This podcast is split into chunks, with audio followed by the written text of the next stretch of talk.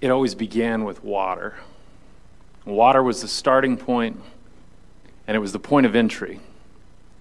The Day of Atonement in the Old Testament, in Leviticus 16, it always began with water. The priest would put on his priestly robes and he would wash himself with water to make himself clean. The Day of Atonement was always about water and atonement and sacrifice. Water was the beginning. And after the water, the priest would offer a sacrifice for his own sin. And it was only after he'd offered that sacrifice that he'd offer the sacrifice for the sin of the people that he would enter. Enter into the temple. After the sacrifice, he would carry the blood of the sacrifice through the outer courts toward the center of the temple, toward the holy place the place where only the priests could go in the Old Testament. He would take the blood of the sacrifice, and on the Day of Atonement, one day every single year, he'd go through the holy place. He would stand before the curtain that separated the people of God from the presence of God. And on the Day of Atonement, he would take the blood of the sacrifice and he'd enter into the most holy place. He'd enter into the place where God's presence dwelt on earth. And he'd take the blood of the sacrifice and he would sprinkle it on the mercy seat. He'd sprinkle it on the top of the Ark of the Covenant, the throne of God on earth, the place where God's glory dwelt.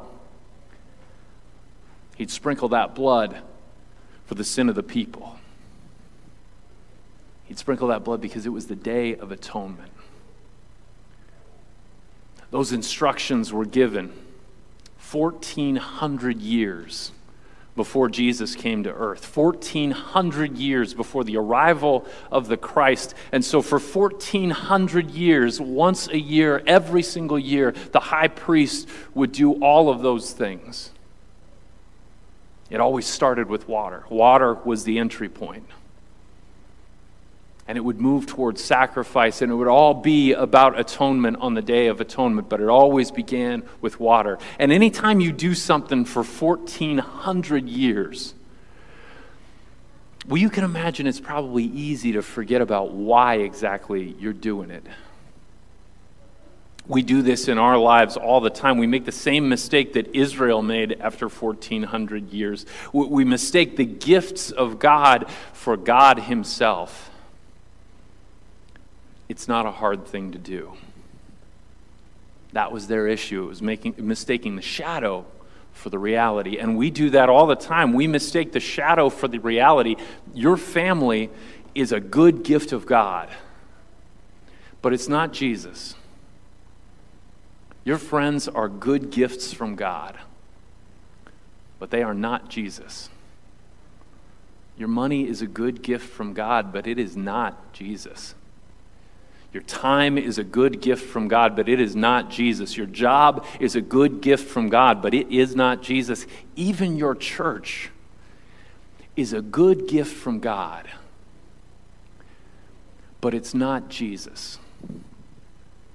And see, we find ourselves falling very often into the same trap that Israel fell into, mistaking the shadow for the reality, taking the gifts of God and elevating them to the place of God, breaking the first commandment with the good gifts that God gives us. The sacrificial system was one of those things. It was a good gift of God, but it was not Jesus. In fact, Hebrews tells us that the blood of bulls and goats can never take away sins was never for atonement in the Old Testament, was never for forgiveness of sins. The blood of bulls and goats can't do that. But what it can do is point us to the blood of the Lamb who takes away the sin of the world. And that's what it was always supposed to do. It was always supposed to be a shadow that just pointed us to the reality of Jesus. And the sacrificial system did a great job of that because, see, when Jesus came to earth, the first Christmas, the incarnation. It was a time that everything changed, but so much was the same also. It was still about water and sacrifice and atonement. And it still began with water. all three of what we call the synoptic gospels Matthew, Mark, and Luke, all three of them, they begin with the baptism of Jesus. When we get to Jesus' ministry, that's the first thing that happens. Jesus goes to the water of the Jordan, and down under the waters of the Jordan, he comes up and he hears the voice of his Father. This is my beloved Son, with whom I am well pleased. He sees the Holy Spirit descending in the form of a dove on him. It begins with water. And that's the beginning of a road that leads to sacrifice. The sacrifice on the cross, of course, is no ordinary sacrifice. It's no sacrifice like in the Old Testament, but so much of it is also the same. Back in Leviticus 16, when we hear about the Day of Atonement, we hear about all kinds of stuff, but one of the things that we hear about there is the scapegoat. The goat upon whom was loaded all the sins of the people of Israel. That's what happens on the Day of Atonement, Good Friday the sins of the people are loaded on Jesus. And not just the sins of the people of Israel, the sins of the people of the entire world, your sin, my sin, all of it loaded on Christ.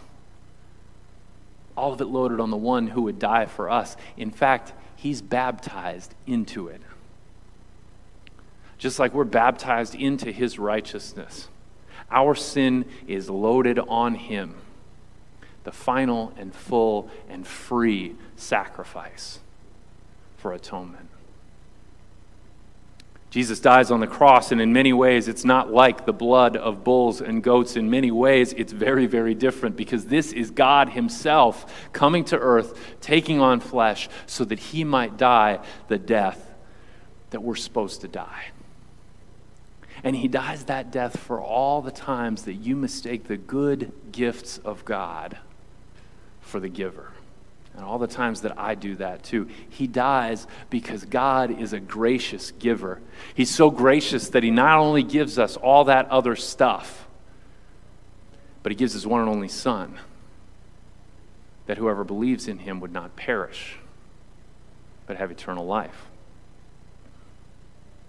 It's still about water and sacrifice and atonement and in the life of Jesus, it all begins with water. But Jesus changes everything. After his death and in his resurrection, everything is changed for the people of God. It's all different. We don't do the Day of Atonement anymore in church, everything's different now.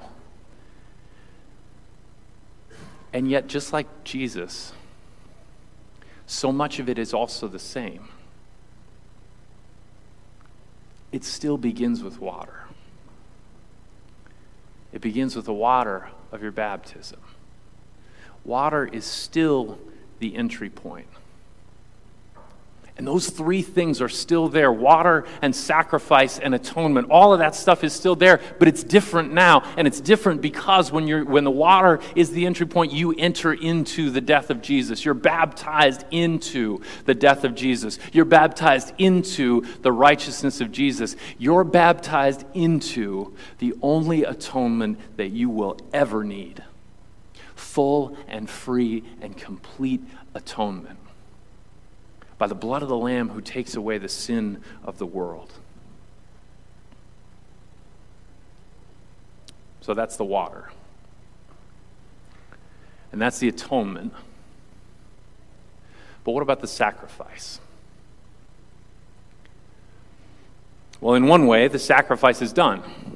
Because, of course, Jesus dies on the cross, and it's the last sacrifice that will ever be necessary for atonement. In fact, it's the only sacrifice that will ever be necessary for atonement. But Paul, in our epistle reading, talks about something else. He talks about us being living sacrifices. And what he means is this it's not a sacrifice for atonement, it's a sacrifice because of atonement. Jesus changes everything when he comes to earth, and yet those three things are still there.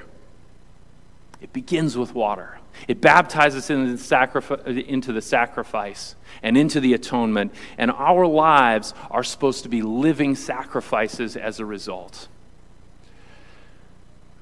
Paul says, present your bodies as living, living sacrifices, holy and acceptable to God. And the very next thing he says is, Do not be conformed to this world, but be transformed by the renewing of your mind. Mind, body, soul, all of it together makes who we are. All of it together is our living sacrifice to God.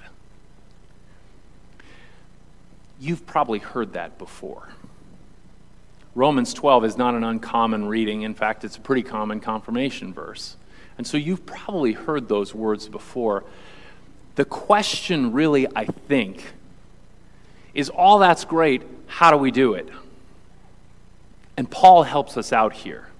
Because right after he talks about not being conformed to this world, but be transformed by the renewing of your mind, he goes into this big long list. First of all, he says, We're the church and we're all in this together. And then he goes into this big long list of the good gifts of God and what we do with them, how we use them to his glory, not to ours. And that's where it begins. See, being a living sacrifice starts with remembering that those gifts of God are His, not ours. It starts with remembering that you are stewards. I am a steward. We are stewards. God gave us those things not for us to keep and not for us to hold and not for us to use for our own benefit. He entrusted us with them for this life. So your family's not your family, it's God's people. And so what we do is we treat them as God would have us treat them. Your friends are not your friends, they're the people of God. Whether they're Christians or not, they are God's people, God's created beings. And some of them are God's people by redemption too, if they are Christians. But regardless of any of that, you do what God would have you do, which is speak the gospel to them. Your money's not your money, it's God's.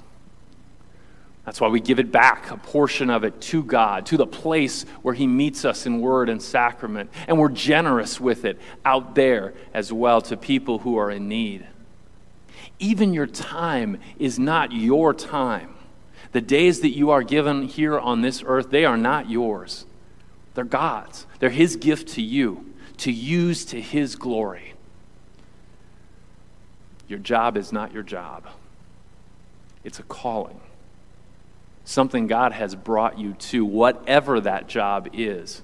It's a way that you serve others in Christ. Even your church is not your church. It's not my church either. It's God's church. And so, as God's people, we come together here to make this place grow, to make this place thrive, to make sure that God's word and his sacraments are preached and distributed from here, to make sure that his gifts go out to people. See, being a living sacrifice means living a life of stewardship. We're going to talk about that over the next four weeks. We're starting a sermon series today called Living Sacrifices. It's a sermon a series about stewardship about what it means to be the people of God, what it means to live our lives and li- as living sacrifices. So we'll jump into that quite a bit more over the next three weeks.